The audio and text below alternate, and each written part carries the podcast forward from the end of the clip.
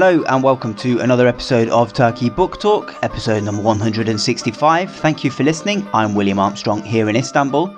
In this episode, we hear from Birol Bashkan. He is a non resident scholar at the Middle East Institute and the co author, along with Ömer Taşpınar, of The Nation or the Ummah Islamism and Turkish Foreign Policy, published by State University of New York Press. The book particularly looks at Turkey's foreign policy during the era of the Arab Spring, when Ankara threw its weight behind protest movements seeking to overthrow established regimes and governments around the Middle East. It describes this era as a discrete period when Islamist ideas guided Turkish foreign policy, distinct from the early years of Erdogan's AKP and more recent times when Turkey has tried to patch things up with various old enemies in the region, such as the UAE, Saudi Arabia, and Egypt. Before we get started with the interview, remember you can find our entire archive of episodes going right back to 2015 over at turkeybooktalk.com. We're also on Instagram, Facebook, and Twitter. You can support the podcast by becoming a Turkey Book Talk member via Patreon. Joining as a member gets you various extras, including an exclusive discount of 35% off the price of all books published in IB Tauris and Bloomsbury's excellent Turkey and Ottoman history series. Every one of the hundreds of Turkey Ottoman history titles published by IB Tauris Bloomsbury is available to Turkey Book Talk members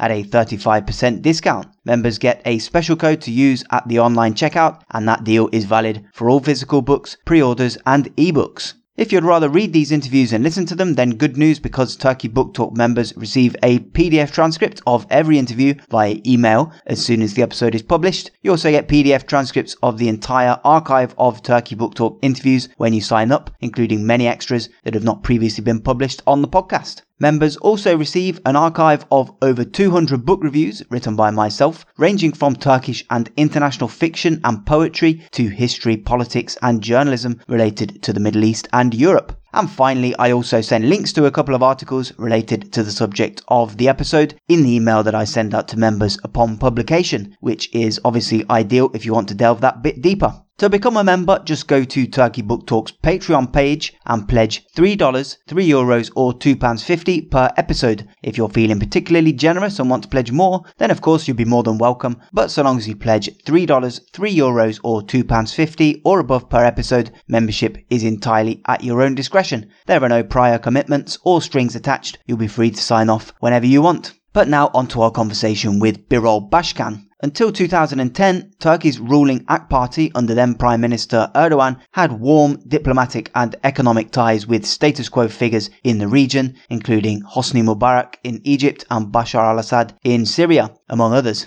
Obviously, all that would change with the dawn of the Arab Spring, but I started by asking Birol Bashkan to set the scene. Why was the AK Party government's foreign policy more prudent and cautious during its initial years in power? So Erdogan and his team, which hailed from Turkish Islamism, had to prove themselves as capable government, especially in terms of economic front. That would strengthen their hands vis-a-vis the military, and that's what has driven uh, Turkish foreign policy towards the Middle East in the first seven, eight years. So economy was the predominant factor in driving Turkish foreign policy. And at that time, Turkey needed markets and capital to set on foot sound economic development.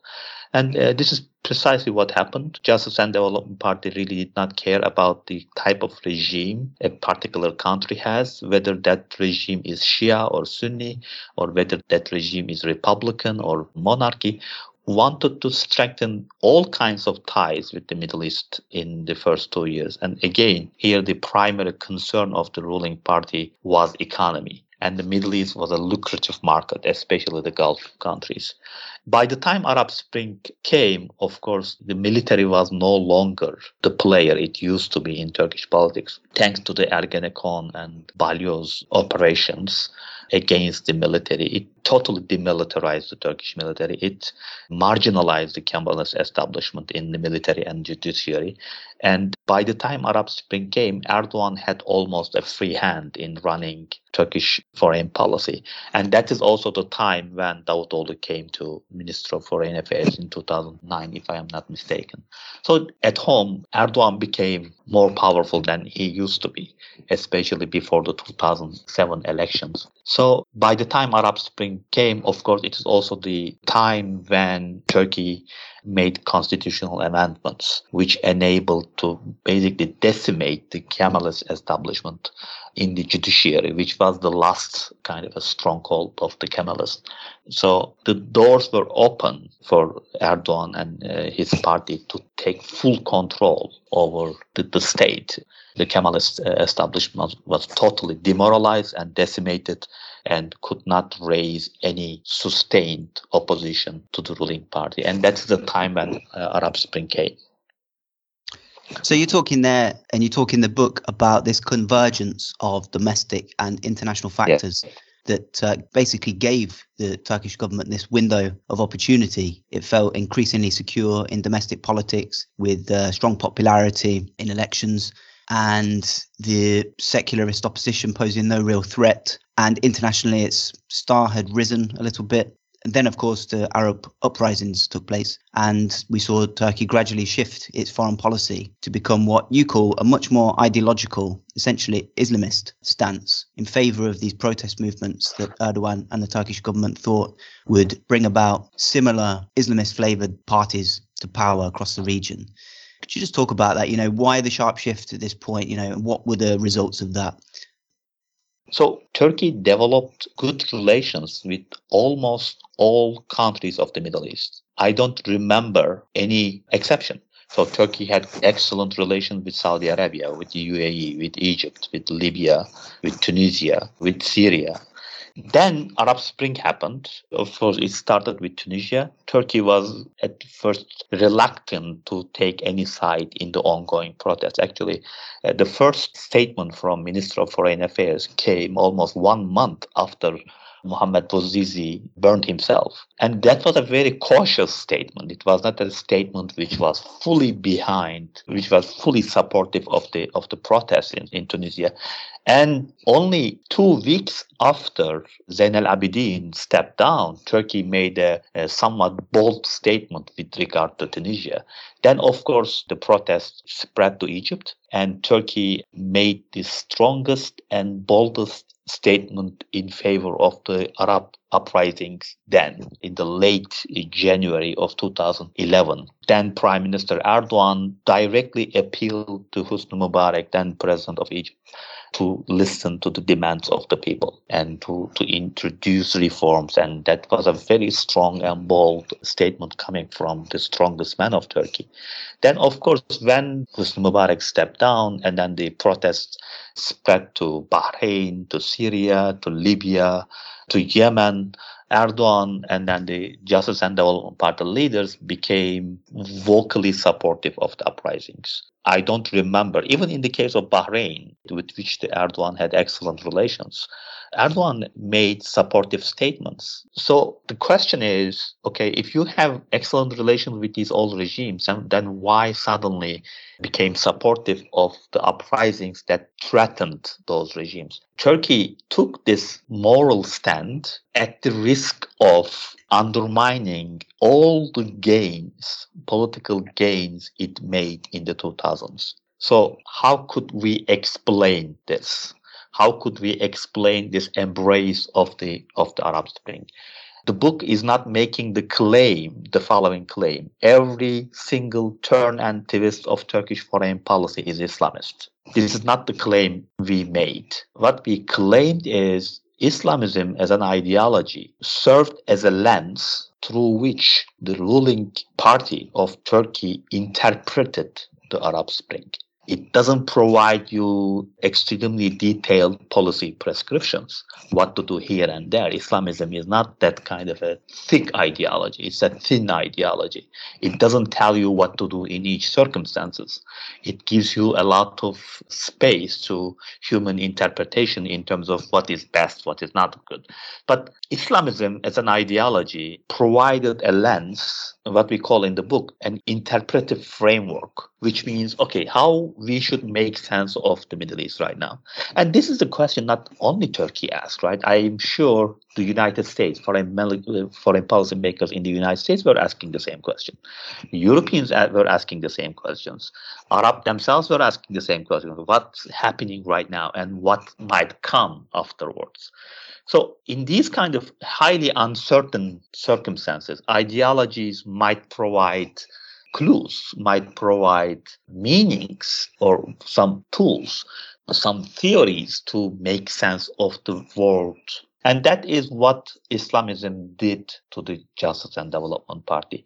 And there, what we do in the book is that we go into the details of Islamism and try to see how Islamism as an ideology interprets the world around.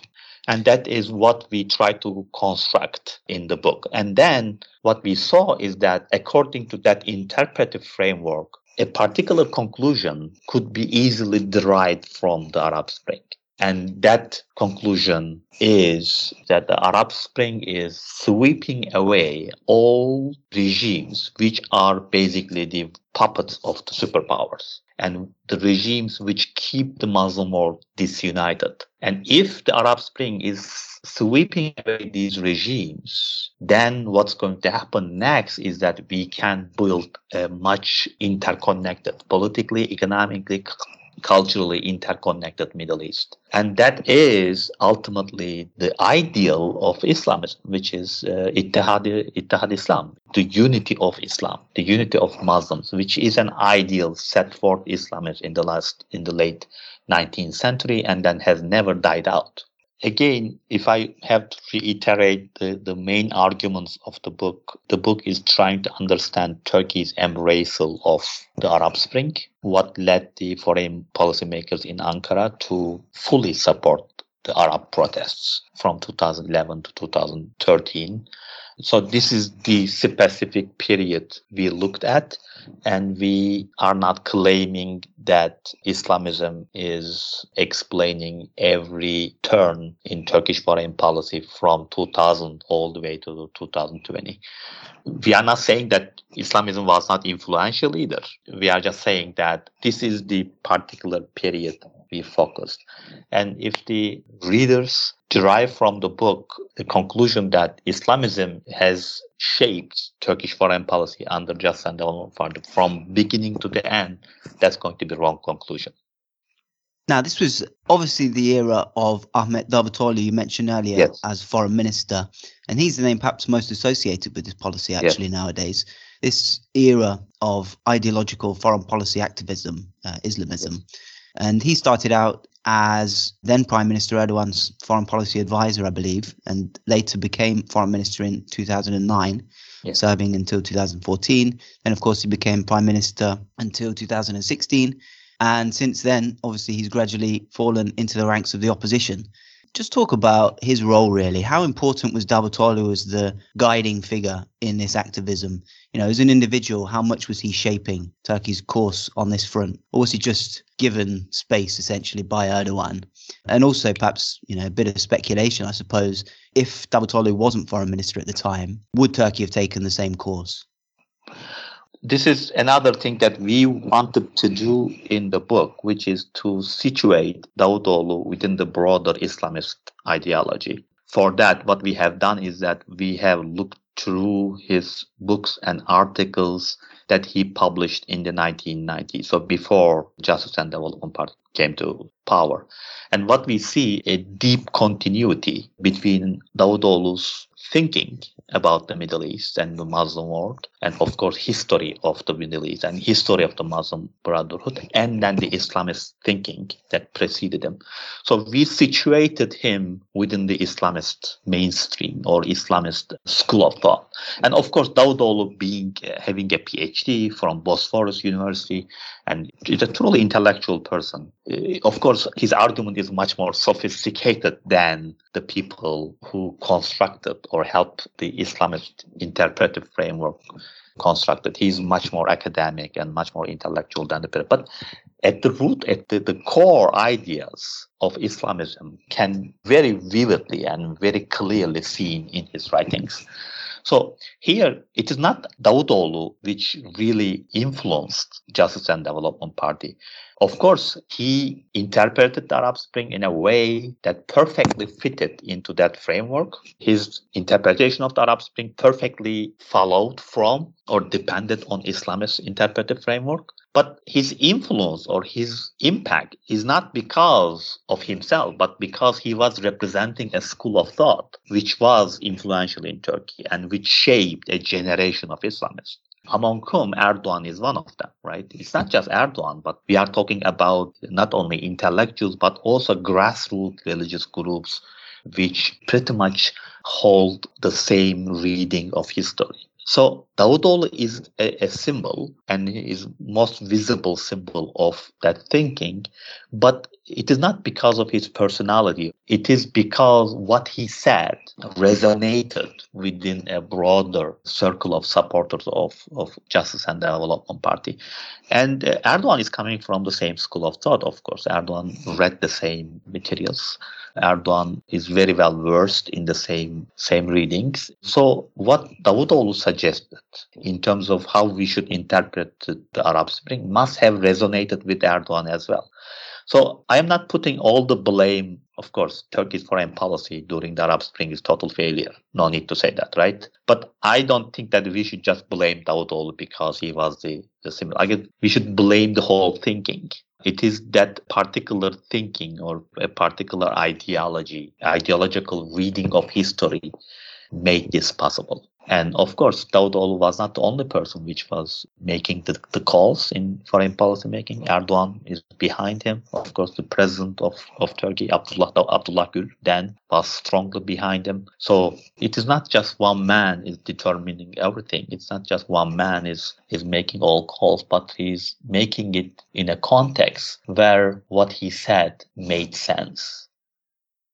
Now, over the last couple of years, we've seen a gradual abandonment of this era, essentially, a dialing down of tensions and a slow but steady rapprochement with former arch rivals like the UAE, Saudi Arabia, Egypt, and others. This seems to have been motivated on the Turkish side by economic considerations, a sense of regional isolation, a sense that the dialing up of tensions in previous years had sort of reached a limit and couldn't really go any further and was actually damaging Turkey's position in the region quite significantly.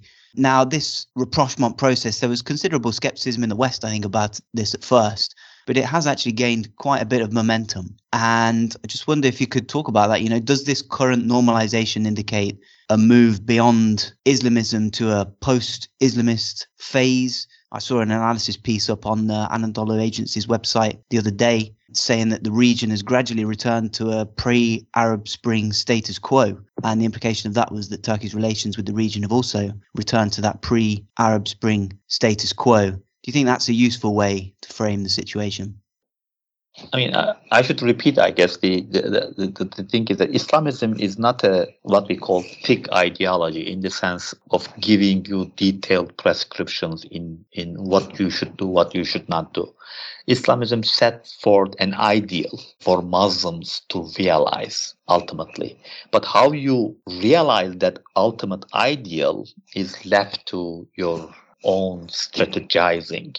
And that ideal is to Muslim unity, basically. How you increase, how you strengthen political, economic, cultural ties among Muslims so that the, the whole Muslim world is going to act like a one, one actor. Other than that, Islamism is not providing us a detailed roadmap of how we can achieve this ideal. So this means that rapprochement with Abu Dhabi or with Saudi Arabia or with Egypt for that matter or with Israel was perfectly compatible with that ideology in the 2000s. So uh, the Islamist ideology of Davutoğlu, and Davutoğlu was the chief advisor to Erdogan at that time, and Erdogan was himself uh, an Islamist. Abdullah Gül was an, uh, was coming from that tradition as well. So Islamism did not prevent the, the Justice and Development Party of that period from developing cordial relations with these regimes. So, in my opinion, Arab Spring ended, from the Turkish perspective, ended in the summer of 2013 when the military coup overthrew Mohammed Morsi. And that was the wake up call. That was the end of the dream that Turkish Islamists have been having. after that, it's a period of shock. But at the same time, it is that period during which Erdogan was trying to survive politically. 2013 is the beginning of the Gezi protests, right? At the end of the same year, he faced his close ally. Until then, the Gülenists are waging a judicial coup d'etat through corruption cases against Erdogan, Erdogan's close circles, right? So it is the period in which Erdogan had every reason to suspect that there is this international and regional coalition which is trying to get rid of it. And of course, Saudi Arabia and uh, UAE, I don't know how much they are involved in that efforts, but uh, we're certainly happy that Erdogan is in uh, is in trouble at home. But that period is over right now. I mean, the world is facing new problems. Turkey is facing new problems. Erdogan is fully consolidated his, in his position. He's right now confident. I mean, the army seems to be totally under his control.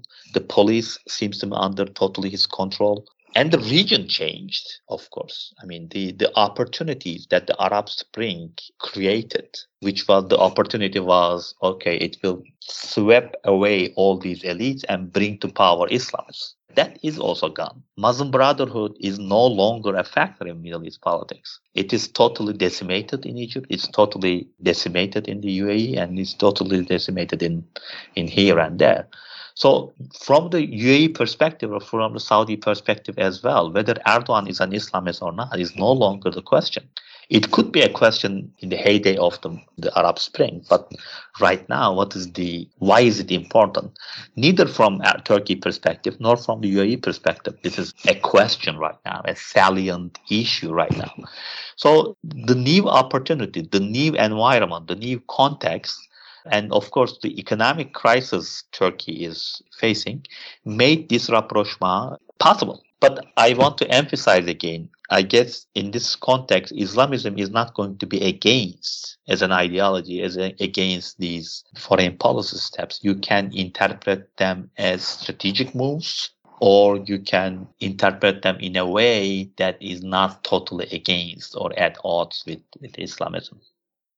I suppose one conclusion a listener or a reader could draw from what you're saying is that you're arguing basically that when the Turkish government feels no restraints and is in the favorable domestic and international context, this era that you're talking about in the book, more belligerent, more active, and challenging regional posture, is almost the natural course that things take. You know, this ideological vision is the core belief driving Erdogan and his supporters so we may now be in this era of moderation and normalization, but it's almost an obligation based on the kind of difficult position that Turkey found itself in. It's not something that Turkey's really embarked on willingly. It was almost just forced into doing. And when the domestic and international context allows it, ideological instincts can resurface. So presumably that might mean that if the situation changes, maybe we'll see a return to the more belligerent trends that you talk about in the book during this era.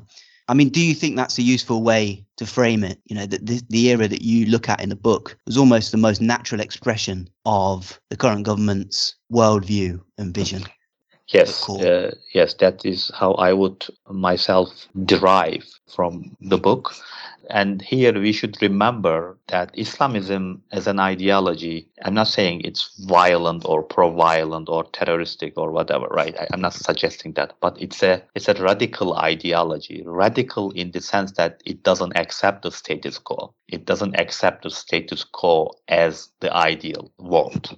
And what is the status quo? It is the status quo is the division of the Muslim world into nation states, different nation states. So the, we have 52 Muslim countries, and even though Islam strongly prescribes that all Muslims are brothers, and of course, Islamic world has this institution called Caliphate, the prophetic period, of course, and then the Caliphate period succeeding the Prophet, all show that the Muslims were united politically as well. So, as an ideology, Islamism is radical in the sense of not accepting the present international order and definitely is going to favor a change in that international order. But for that idea to drive a state policy like Turkey, perfect conditions must be present.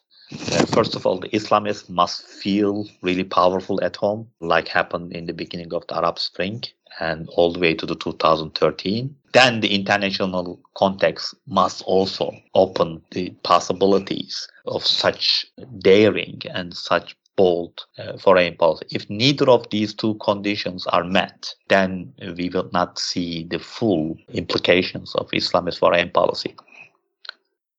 So, how far do you see this present normalization going? I mean, bit of speculation, really, but what do, what do you think are the limits to it? You know, five years down the line, can you imagine that we'll see a reversal? I mean, uh, if you ask my opinion two months ago, I would be able to say much more clear and definitive things. But right now, what we see with the Russian invasion of Ukraine is there are so many things that are uncertain, right? So Erdogan suddenly became part of the Western international community again. We could not foresee this. He was isolated. He was not even called by Biden, even though Turkey is a NATO member. But suddenly, the Russian invasion of Ukraine changed all that, saying that maybe we should continue to be a member of NATO given this very aggressive Russia. And if Russia gets away with this invasion, what's going to happen? What's going to be the, his next move? So this event, this last one month has shown that we are living in very unpredictable and uncertain times. So what awaits us here in front of us is really hard to predict. I guess the, the Russian invasion of Ukraine, Turkey became much more geopolitically crucial again. And Erdogan is trying to, as, has good relations with Ukraine, has good relations with Putin, and gained a new geopolitical prominence and Gulf states are pursuing policies that are pushing them away from the West and towards you know more China and and even to Russia. So it's highly fluid, highly uncertain, highly unforeseeable, unpredictable environment we are living in. It is very difficult to say what's going to happen in the next two years down the road. If this Russian invasion did not happen, I would give a much more definitive answer. but right now, it's, it's, it's really difficult. I guess uh, what I have been thinking about in the last five years might totally be wronged by Putin because he invaded Ukraine. One area that some people have been talking about is Syria and Russia's position in Syria, basically propping up Assad for years.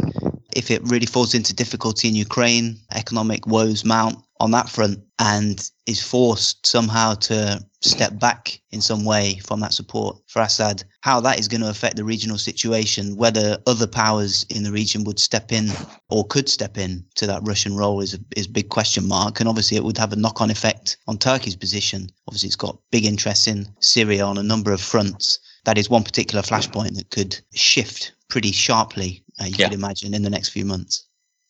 Well, I mean, a few days ago, Uh, Assad visited UAE. So Assad seems to be rehabilitated into Arab politics again. So I don't think that anyone in the world wants to reignite the civil war in Syria. I don't think that anyone has an interest in overthrowing Assad regime again. I don't think that Turkey will single-handedly pursue that objective as well. So the best thing Turkey could do is, I mean, from Turkish perspective, of course, to even coordinate with Assad and then destroy the PYD in Syria. And later on, rehabilitate the regions under its control back to Syria. And this way, Turkey can reconcile also with the UAE, with Saudi Arabia, who seem to be very happy with, with reincorporating Assad back to Arab politics.